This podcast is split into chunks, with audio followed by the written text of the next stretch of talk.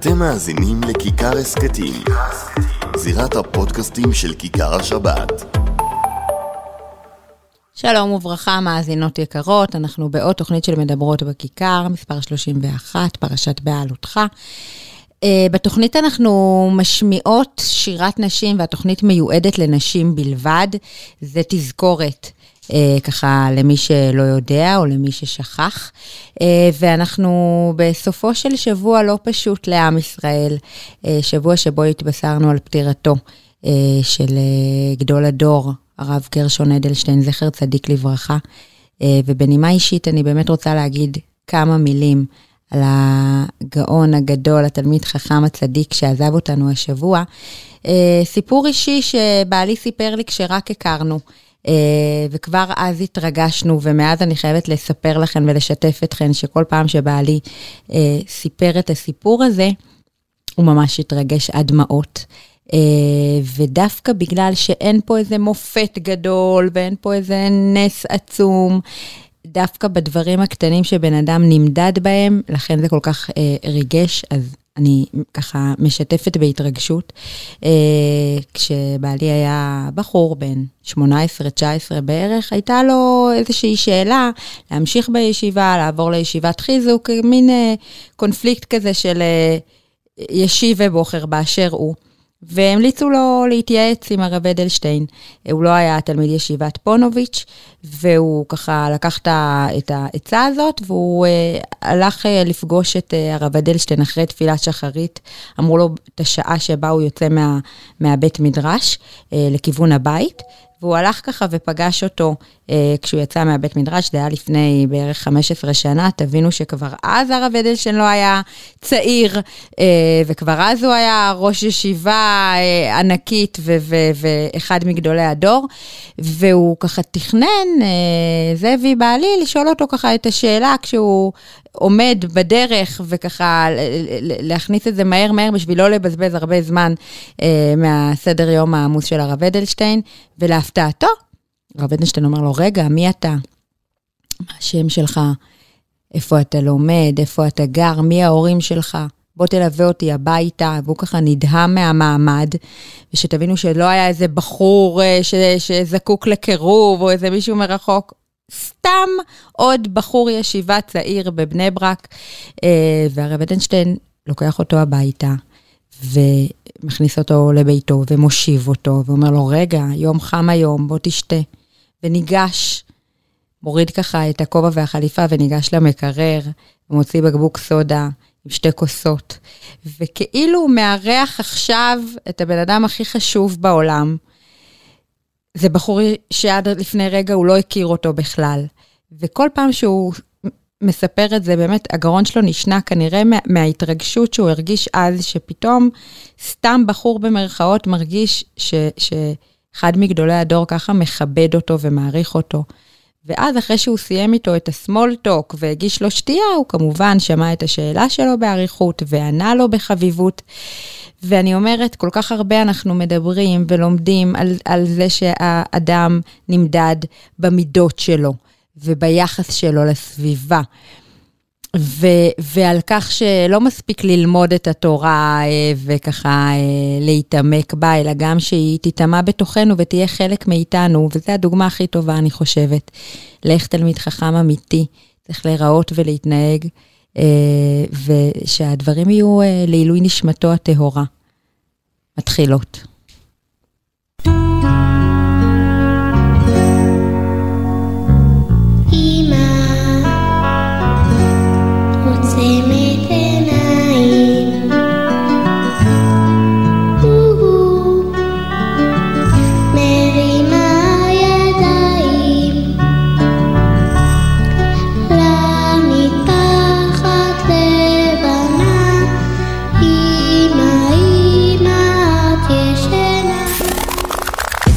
מדברות בכיכר.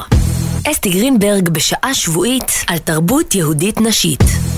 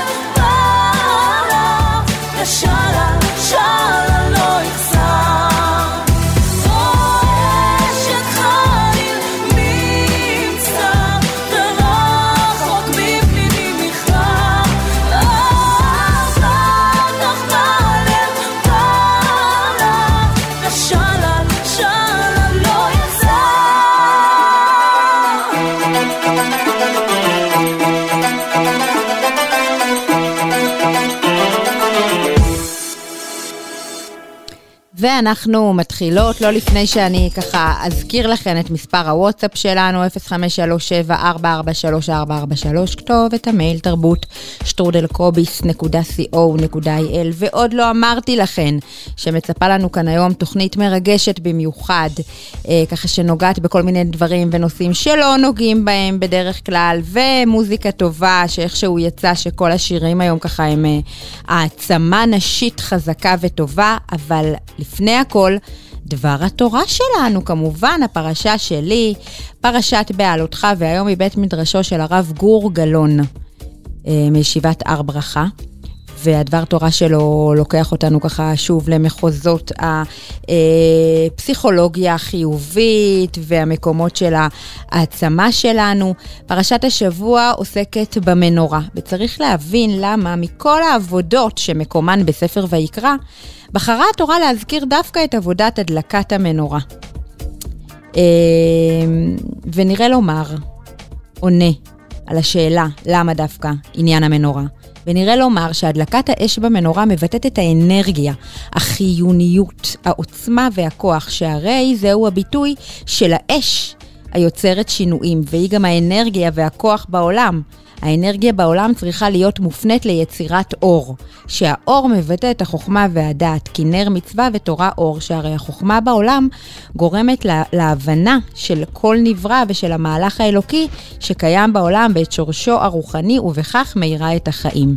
ובמילים שלי, בעצם עד כאן ענינו על השאלה למה דווקא פרשת המנורה, עבודת המנורה, מכל שאר העבודות, למה דווקא עליה אנחנו אה, אה, חוזרים כאן ומדגישים את העניין הזה. אז האש זה אנרגיה, כי נר מצווה ותורה אור, זה הכוח של השינוי, זה הכוח אה, אה, של האור, ולכן אנחנו אה, מזכירים את עניין המנורה. אבל דיוק נוסף, התורה מלמדת אותנו איך גורמים לאנרגיה להתחדש ולהאיר. מחד, יש צורך בהדלקה יומית של המנורה, זאת אומרת, התורה יכלה איכשהו לעשות שהנרות ידלקו במנורה כל הזמן, כמו איזה אש תמיד שלא נכבית, ואנחנו אה, מכירות ויודעות שהיו ניסים שבאמת הנרות לא כבו. אה, והשמן לא נגמר. אבל יש עניין מיוחד בזה שהכהן הגדול צריך לבוא כל יום מחדש ולהדליק את המנורה שוב, מצד אחד, ומצד שני, יש כן את הנר המערבי שלא קבע. אז התורה אומרת, אין הכוח האנושי מסתפק בדחיפה חד פעמית, במסלול מונוטוני וקבוע, אלא יש צורך להעלות את האנרגיה, העוצמות, המוטיבציה יום-יום, לפעול, לעשות, להעיר. וכפי שאומרים חז"ל, שתורה היא אחד מהדברים שצריכים חיזוק תמידי. זאת אומרת, המנורה נמשלת כאן לעבודת החיים שלנו, לתורה, לעבודת המצוות שלנו, ובכלל לכל העניינים, לזה שאנחנו צריכים כל יום להדליק את עצמנו מחדש. אבל, כמו שאמרנו, הנר המערבי שהיה דולק באופן תמידי, זאת אומרת, צריכה להיות באדם איזושהי מוטיבציה פנימית תמידית. לחיות וליצור, לתקן ולהעיר. ומתוך אותה נקודת יסוד פנימית, האדם לוקח את העוצמות לחדש את חייו. זאת אומרת, אנחנו צריכים לבדוק ולשמור. זה ההדרכה המעשית בעצם, גם לחיים שלנו עצמנו, אפילו שאנחנו לא הכהן הגדול. שיש לנו את האור הפנימי, את הנר המערבי הזה שלא כבה, שאנחנו אה, יודעות מה הערכים שלנו, יודעות למה אנחנו רוצות להקדיש את החיים שלנו ולמה אנחנו כאן, וכל אחת עושה עם עצמה חשבון נפש, ומגלה את הערכים האלה שהם הנר המערבי שלה. ואחר כך, לא לשכוח לחדש את האנרגיה הזאת כל יום. אה, ועוד שאלה קטנה בשביל הסוף. חז"ל תמהים על זה שכתוב, ויעש כן אהרון אל מול פני המנורה, אלה נרותיה, כאילו אחרי הציווי, התורה מאשרת שאהרון באמת עשה את זה, ושהוא גם לא שינה, רש"י אומר, הגדולה כאן שהוא לא שינה. ממה שאמרו לו. נשאלת השאלה, למה שישנה ולמה שלא יעשה את מה שאמרו לו? הרי הוא הכהן הגדול. הוא עושה את מה שאומרים לו, למה, למה שיחשוב בכלל לשנות את זה?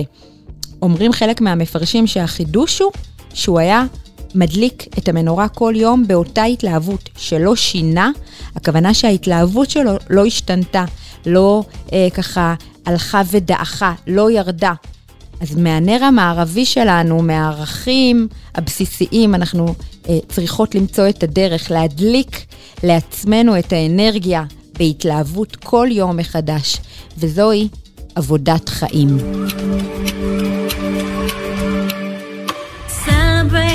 day of joy that will last forever. United we will rest our souls, we're keeping it together. Let's flood our homes with holy light tonight.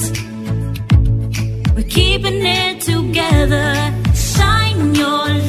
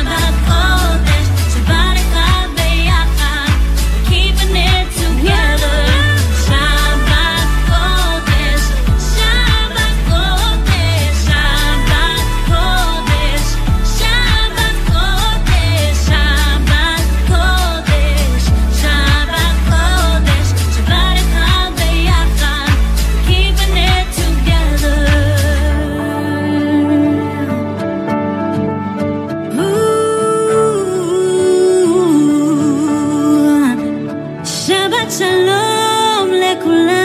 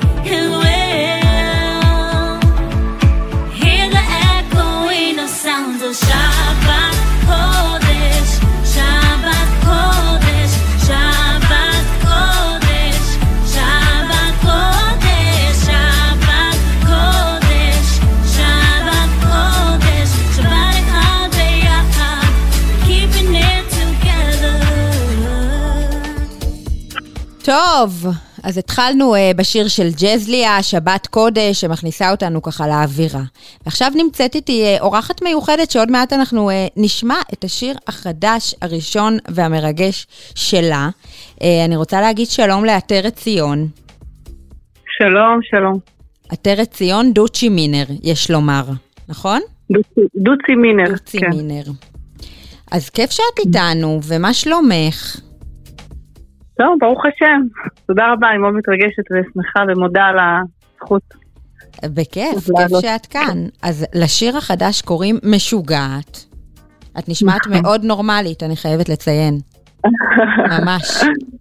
כן. אז תכף אה, נשמע ככה על השיר, ולמה הוא נקרא ככה, ואיך הגעת לזה, אבל קודם תספרי לנו ככה קצת על עצמך, שנכיר. טוב, אז אה, נעים מאוד. אה, אנחנו גרים במושב יפית בבקעת הירדן. אני אימא לשמונה ילדים. ברוך השם. כן.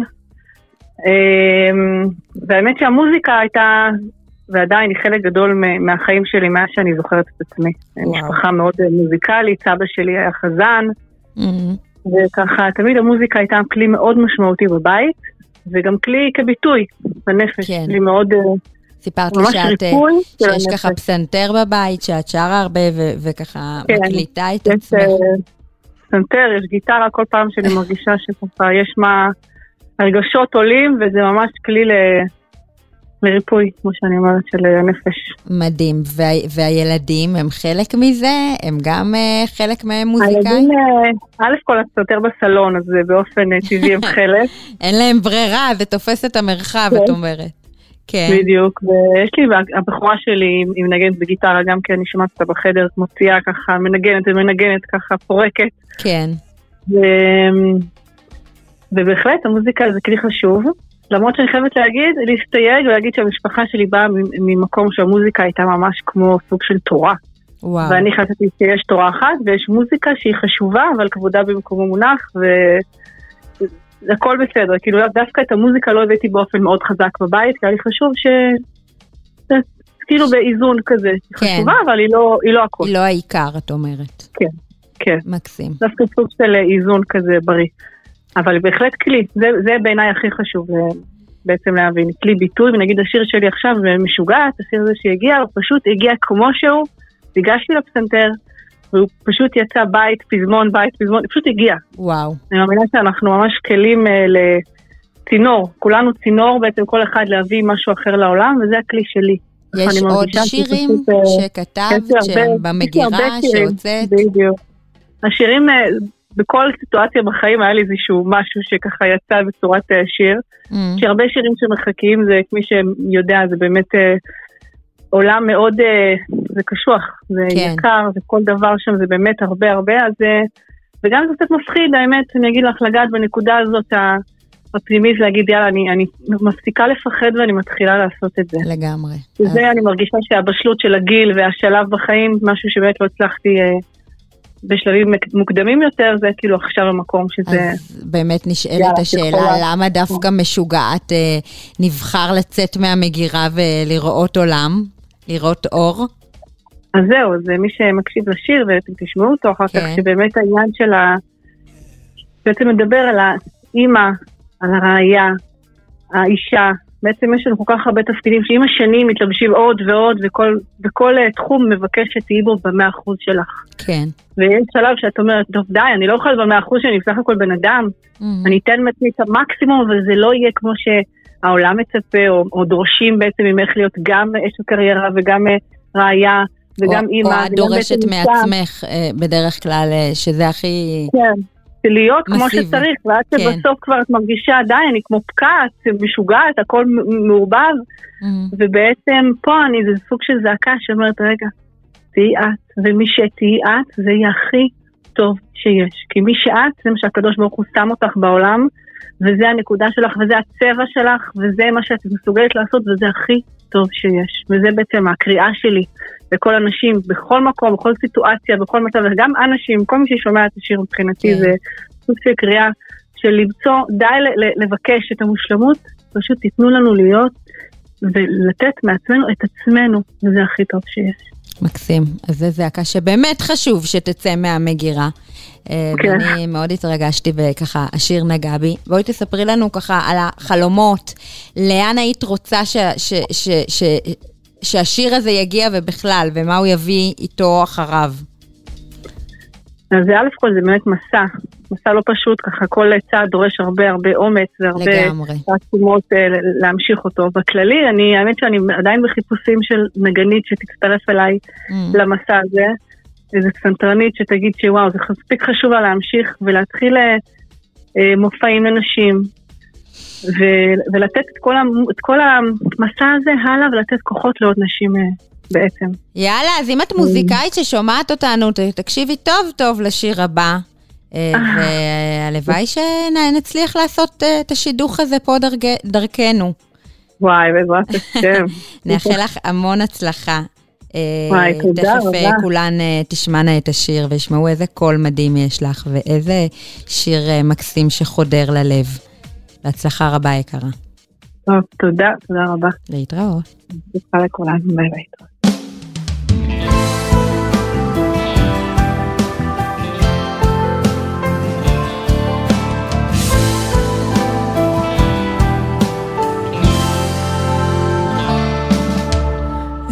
השמיים הכחולים שלך, איפה הם? איפה הם עכשיו? איפה המיתר המיוחד שלך? איפה? איפה החיוך הקסום שלך? ואיפה הוא הצחוק המתגלגל? איפה התשוקה שלך כמו פקעת משוגעת? תמיד ידעת לנהל את הדמעות ולמצוא בך שקט תמיד ידעת להשתיק את הקולות שרמסו למה את חושבת שאת צריכה להיות מושלמת? למה, למה, למה? למה את חושבת שאת צריכה להיות מושלמת? למה?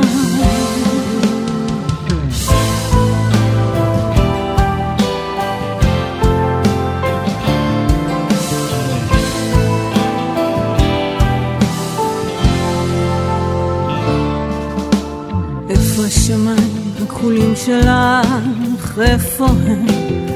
איפה הם עכשיו? איפה המיתר המיוחד שלך? איפה, איפה, איפה?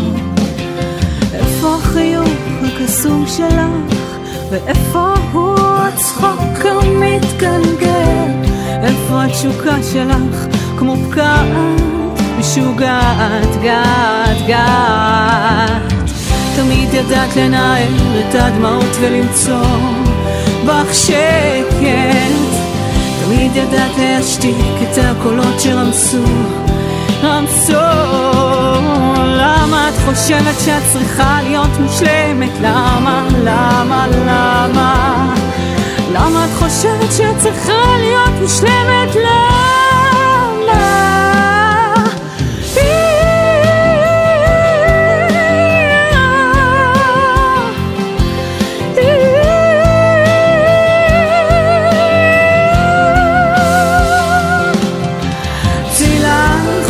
המחשבה הזאת הציל.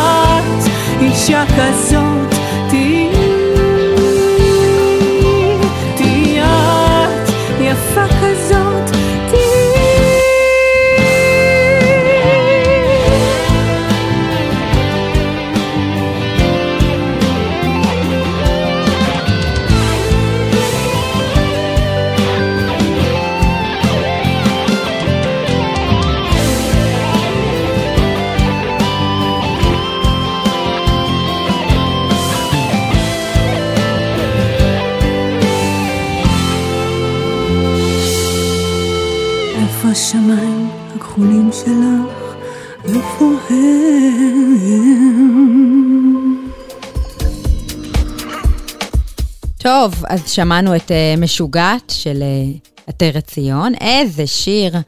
אה, ואיתנו נמצאת אה, חברה שלי שקרובה לליבי, שרק לא מזמן הכרנו, אבל כבר אמרתי לה, את חייבת לבוא להתארח בתוכנית שלי, כי אני מרגישה שיש לך כל כך הרבה מה להגיד ומה לתת למאזינות.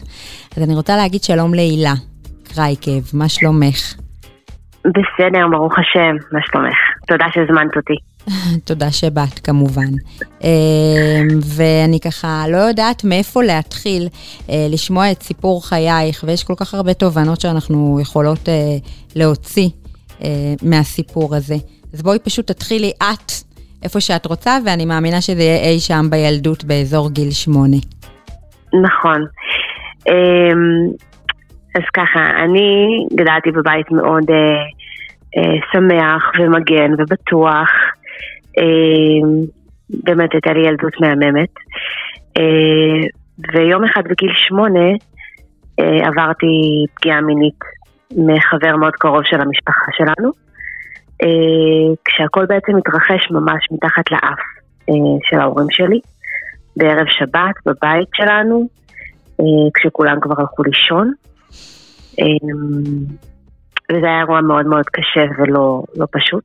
כן. אמ, אבל בעצם האירוע הזה נגמר ואני ידעתי שאני צריכה לצאת ממנו אה, בידיעה שאם אני נותנת לזה להשפיע עליי, אני לא אצליח לחיות הלאה. בתור ילדה בגיל שמונה זו הייתה המחשבה הפנימית שלי. כן. לא ידעתי להגיד את זה במילים, אבל זו הייתה התחושה שאם אני עכשיו נוגעת בדבר הזה, מספרת את זה, מדברת את זה, אז, אה, אז, אז אני לא אצליח לשרוד. משהו בי לא יכל להכיל את מה שעברתי שם. כן. אה, ולא סיפרתי את זה לאף אחד. אה, הכל התנהל כרגיל, המשיך כרגיל. עוד הייתי רואה את הפוגע הזה כל שבוע, הוא היה חבר מאוד טוב של המשפחה. אז הייתי ממשיכה לראות אותו כל שבוע וממשיכה להיפגש. סיפרת זהו, וככה... על, פה... על, בעצם על תחושות של, של איסורי מצפון שעוברים על ילדה קטנה שעוברת כזה דבר, ולא, ולא, ואין לה את הכלים לעבד את זה כמו שצריך. על למה לא נכון. הלכתי, וכאלה דברים. אני חושבת שאחד הדברים הכי כואבים והכי בלתי נשלטים, כן. אה, בתור ילדים, בתור ילדה, הוא הדבר הזה ש, שלא להרגיש רגשות אשמה. כי בעצם יש איזשהו מרכיב בכל סיטואציה כזאתי, שגם אני הייתי שם, אז למה לא עשיתי שום דבר? אה, אני, אני אומרת שאלה המחשבות שהיו לי, למה לא עשיתי שום דבר, למה לא הסתובבתי והלכתי. אה, במקרה הספציפי שלי,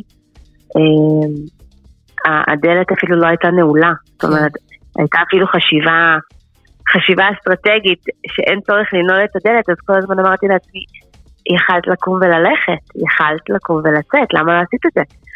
ואת אה, חיה עם כל, עם כל המחשבות אה, אה, המייסרות האלה ועם כל התיק הכבד הזה, לבד, בשקט, במשך שנים. נכון. אני, אני לא אמרתי שום דבר לאף אחד. עשיתי מין הצגה כזאת כלפי חוץ, אבל מבפנים זה, זה פירק אותי לחלוטין. זאת אומרת, הילדות שלי הסתיימה באותו רגע. אמ, הילדות, שמחת החיים, השאיפות, אמ, בכלל, כל המקום התמים והעיניים הילדותיות האלה כבר לא היו שם. אמ, למרות שנורא נורא השתדלתי כלפי חוץ לשחק את המשחק ולא להראות שמשהו כל כך השתנה בי.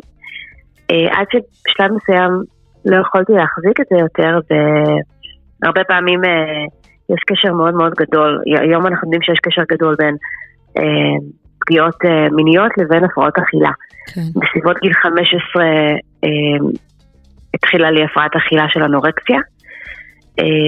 אני חושבת שבתקופה של תוך חודשיים ירדתי בסביבות ה-25 קילו. וואו. ולא הייתי, ולא הייתי מי יודע מה, הייתי ילדה ממוצעת, רגילה, אה, ובגלל השינוי הגדול בחיצוניות והמהירות, כן. אז אה, חברה אחרת הלשינה, היא רצתה שזה ייפסק, היא לא יודעה איך לדבר איתי, אני לא הקשבתי לאף אחד.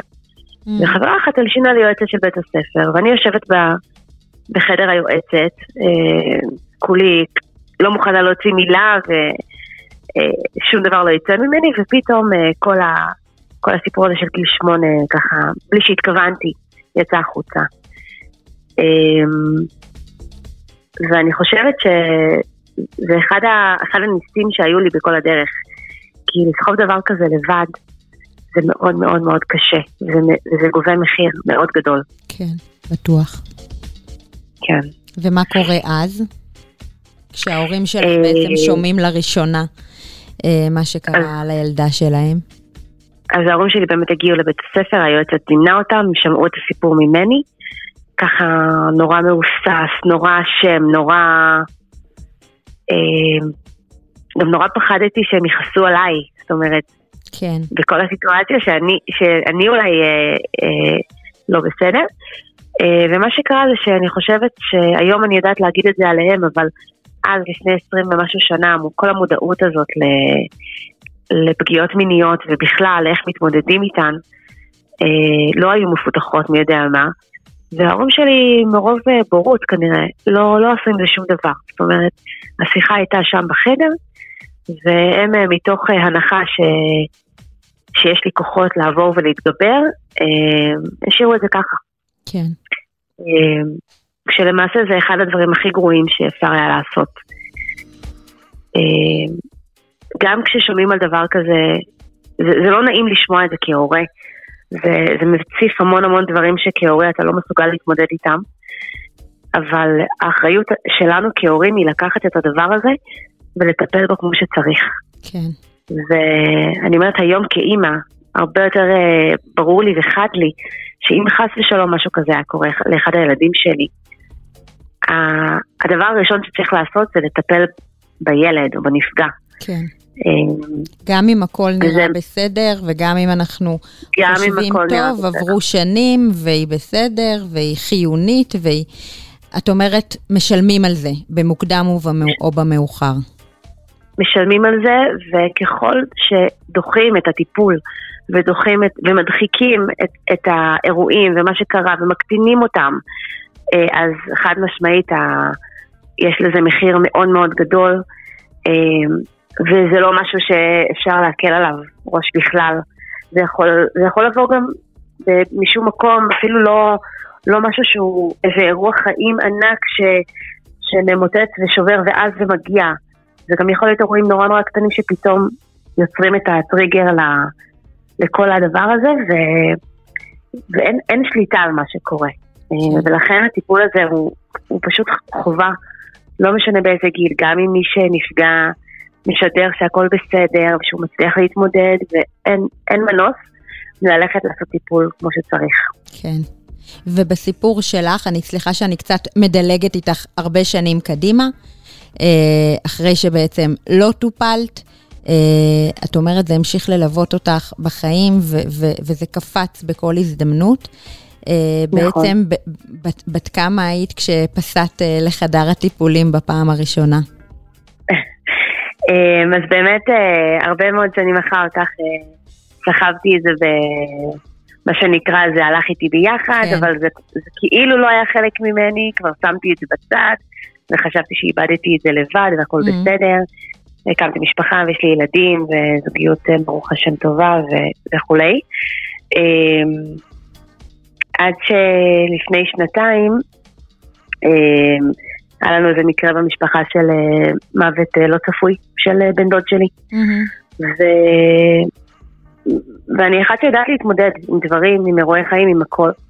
ומאותה נקודה התחילו לי כאבים מופשטים בכל הגוף, לא הייתי מסוגלת לתפקד, לא הייתי מסוגלת לעבוד. אה, בכלל, זאת אומרת, לקום מהמיטה זה היה... זה היה הישג, אני חושבת שאולי שלושה ארבעה חודשים לא תפקדתי, גם הייתי במיטה. אה, והרגשתי שאני חייבת ללכת ל... קודם כל בדיקות רפואיות, אבל גם נפשית הרגשתי שאני כבר לא עצמי, משהו פה לא מסתדר לי. כן. וניגשתי לבעלי ואמרתי לו, תקשיב, אני מרגישה שאני לא עצמי, אין לי מושג מה זה, אין לי מושג מה קורה, אבל אני חייבת ללכת לטפל בזה לפני שזה... אני לא יודעת, כאילו, יש לי פה אחריות, יש לי פה משפחה, ילדים. לא ידעתי מה עובר עליי, ניגשתי, עזרתי אומץ לחפש פסיכולוג, וגם אמרתי לעצמי, מה לי ולזה? אני מהאנשים האלה שלא צריכים פסיכולוג. והתבדיתי מאוד. להפך, אני חושבת שאחרי הטיפול הראשון אמרתי לעצמי, איך כל אחד מאיתנו לא הולך לטפל בעצמו. כן. לא צריך לעבור אירוע חיים מטלטל, החיים גם ככה מטלטלים אה, ומורכבים, ואין פה תחרות של סבל, אף אחד לא שופט אף אחד אחר על כמה הוא סובל, אין פה שום תחרות.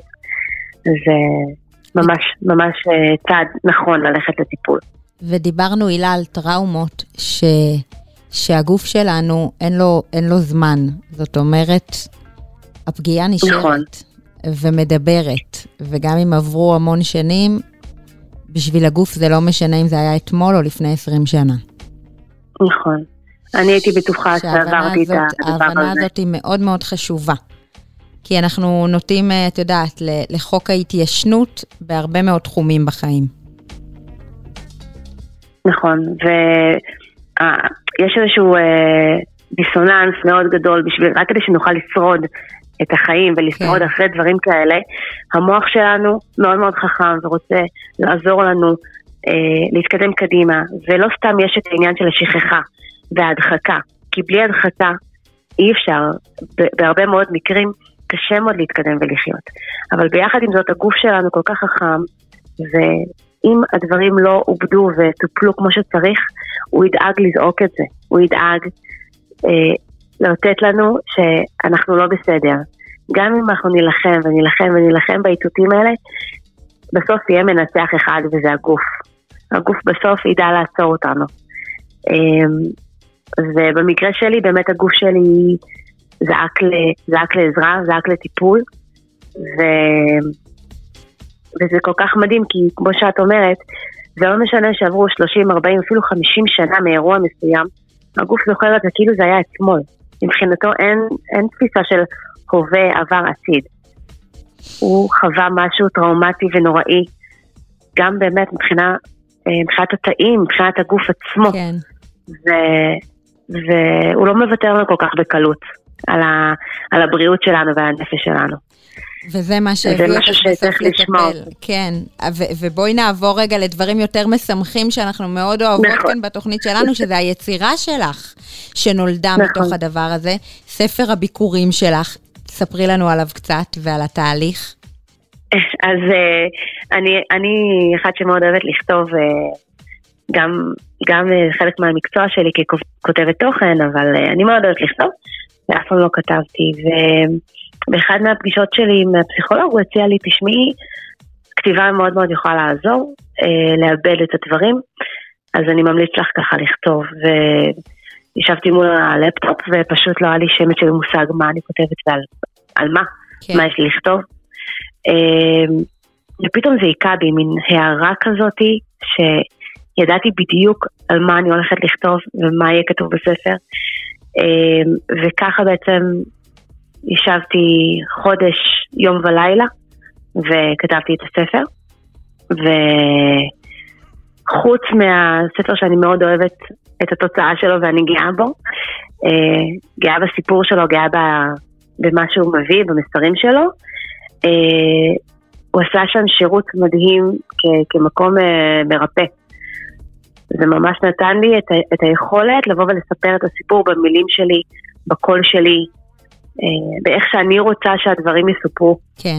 הספר הוא כאילו עלילתי, נכון? הוא, הוא מבוסס כמובן, אבל, אבל הוא לא... הוא ספר עלילתי, הוא פרוזה כן. אה, לגמרי. מדהים. אה, חלק מהאירועים בו הם אה, אירועים אה, באמת אה, ככה נאמנים למקור, וחלק זה באמת פרי הדמיון כדי, אה, בסוף זה, זה, זה עלילה, זה רומן, אז יש, יש בזה הרבה דברים מעניינים ומפתיעים. וזהו, והוא נמצא עכשיו נמצא בתהליך, בתהליך לידה. הוצאה לאור, נכון. כן. הספר כן. נקרא ולא היו לי מילים, ואני מחכה בקוצר רוח ככה להחזיק אותו בידיי. הילה, את גדולה מהחיים. תודה רבה שבאת. אני חושבת שה... שהמסרים כל כך חזקים, שאפילו לא צריך לחזור עליהם. כולנו הפנמנו והבנו, אם כאלה שעברו טראומות בעצמם, כל אחת, והטראומה בגודל שלה, ואם כאימהות לילדים, ואם כמחנכות, בכל מיני תחומים, זה כל כך אה, חשוב לשמוע את הקולות האלה אה, וללמוד מהם. אז נאחל לך ש, שמעכשיו הדרך תהיה שמחה ושלווה. אה, ויאללה, ויאללה, להתחיל אה, לכתוב תודה. את הספר הבא, אני מחכה. תודה, תודה רבה. תודה רבה, הילה. ביי ביי.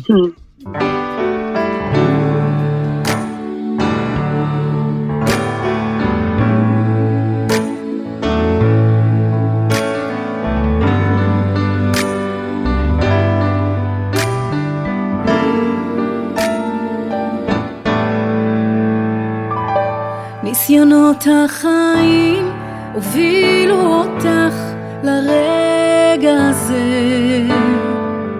תובנות ופחדים, רגעים נפלאים, הם רק חלק מהפאזל שצריך להשלים. תתחילי לחיות, העולם מחכה לך, את רק צריכה להיות.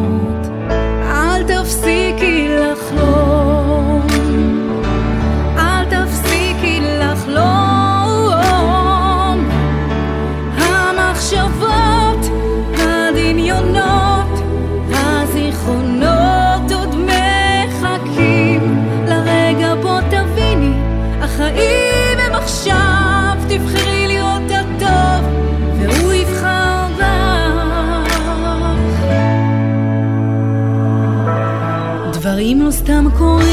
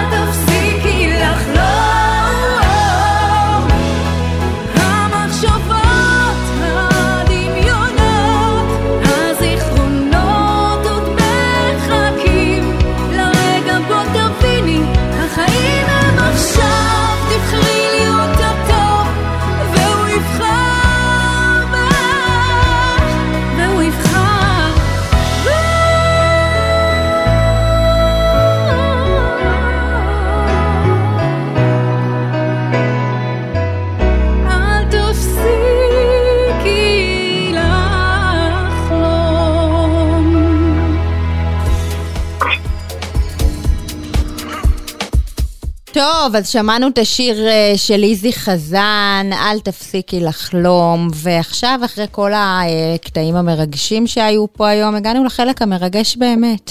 עקרת הבית הבוחשת שלנו, נחמה בריסקמן, שסיימה לעצב את ציפורניה אה, בדרך אה, של אמהותינו הקדושות, ועכשיו היא מוכנה ללוש את הבצק. לחתונה, תגידי, בואי, אנשים פה מחתנים החיים והחיות. זהו, זה לא פשוט העסק הזה, מרגש ביותר. יש מרגש מאוכל? יש מרגש מאוכל? לא. ומח... ומחתונה של גיס? ומציפורניים? נכון, נכון. הציפורניים יותר מרגשות מהחתונה בשלבים כאלה. סתם, סתם, סתם, זה הכי מרגש בעולם. לגמרי. הוא גם הבייביסיטר שלי, הולך להיעלם לי הבייביסיטר, אנחנו לא יודעים מה לעשות. בעיה. פעם על ילדים לפעמים. עוד מעט הילדים אה, גדלים והם אה, מתחילים לשמור על עצמם. לא יודעת, הם גדלו כבר, אבל זה לא עבד. אני לא בונה על זה כבר. בעיה. צריך לעשות בדק בית. בדיוק. ומעשה שהיה כך היה, אני אספר למאזינות שבערב אה, החג האחרון נמאס לנו כבר כל הזמן ממטבוחה, טחינה, חצילים ומה שביניהם. פניתי לנחמה ואמרתי לה, נחמה, אבל לי משהו לנגב איתו את החלה שהוא שונה ולא מסובך מדי. אמרתי לה, בן יקרה הכינותי מראש. כן. באמתחתי. זהו, והבאת לי אה, מתכון לכזה ממרח אה, עגבניות מיובשות, והיה להיט, וכולם ליקקו את האצבעות, ותכפילו כמויות מראש, לת... כי זה נראה מה זה מלא, ואז כשטוחנים את זה כזה, נהיה כף. חשוב לציין שלאחר שהבאתי את המתכון, לא בזאת נגמר והכנת והכל היה מושלם, את שיגעתי את השכל. אז אני רוצה להגיד לכם מעכשיו, למי שיש בעיה עם המתכון הזה, שתפנה לאסתי, כי היא מומחית פה. סתם, סתם, סתם. אני אגיד, אז אני, אוסיף כאן, לא, זה בסדר, אני התפקיד שלי לחפור, אבל אני פשוט אגיד מראש שהעגבניות צריכות להיות באמת יבשות, כאילו מלא שעות. יאללה, תתחילי את המתכון כבר, כמה את מדברת? זהו, הטעם המיוחד של הממרח עגבניות, מה שמיוחד בזה, שזה באמת טוען כמו עגבניות מיובשות שקונים בצנצנות או שיש בבתי קפה. כן. והדרך לקבל אותם זה שאנחנו ניקח עגבניות שרי, נחצה אותן לחצי ונשים אותן על תבנית עם נייר אפייה. צריך שהחיתוך יהיה למעלה, ככה הן מתייבשות מבפנוכו. Mm-hmm. עכשיו, שמים את זה על 100 מעלות בתנור לחמש שעות בערך, עד שזה ממש מתייבש. אה, זה גם מאוד תלוי בגודל העגבנייה שרי, ולפעמים לוקח יותר זמן.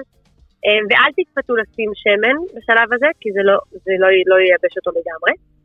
לאחר שציננו אותו, נעביר אותו לבלנדר, או אפשר גם לבלנדר מוט, mm-hmm. ומוסיפים עכשיו כאן זה בעיה, כי זה לא מתכון מאוד מאוד מדויק, כי זה קצת לפי העין ולפי הטעם של כמה כן. שאוהבים. מוסיפים כמה שיני שום. את יודעת, אם זה המון המון עגבניות, הייתי שמה ארבע שיניים, זה כזה, בוא נגיד חבילה, הייתי שמה שתי שיניים. אה, כמה עלי בזיליקום למען הטעם הטוב. Mm-hmm. אה, מלח ופלפל, בשפע ובעדינות. מתחילים לטחון את זה, ואז לאט לאט במקביל פשוט מוסיפים שמן זית, עד שמגיעים למרקם שאתם אוהבים, אם אתם אוהבים את זה קצת יותר נוזלי. אפשר להשאיר את זה יותר, לשים קצת יותר שמן, אם אתם אוהבים את זה ממש סמיך כזה אז פחות.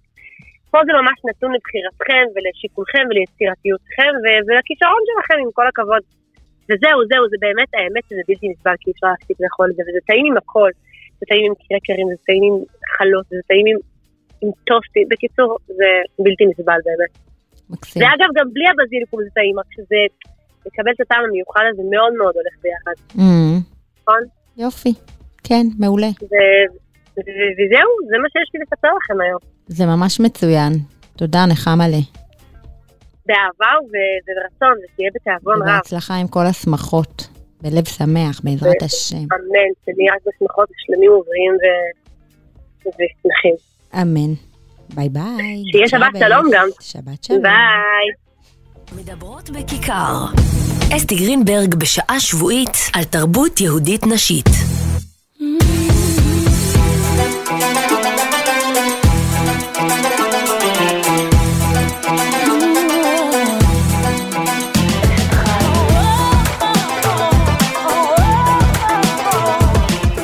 מדברות בכיכר הגיע לסי... לסיומה. תודה רבה שהייתן איתי גם הפעם.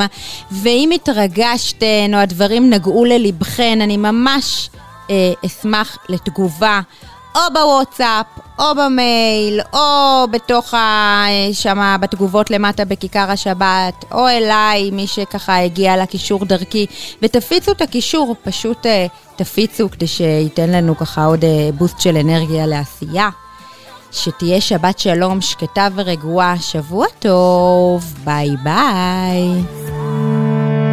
אתם מאזינים לכיכר הסכתים, זירת הפודקאסטים של כיכר השבת.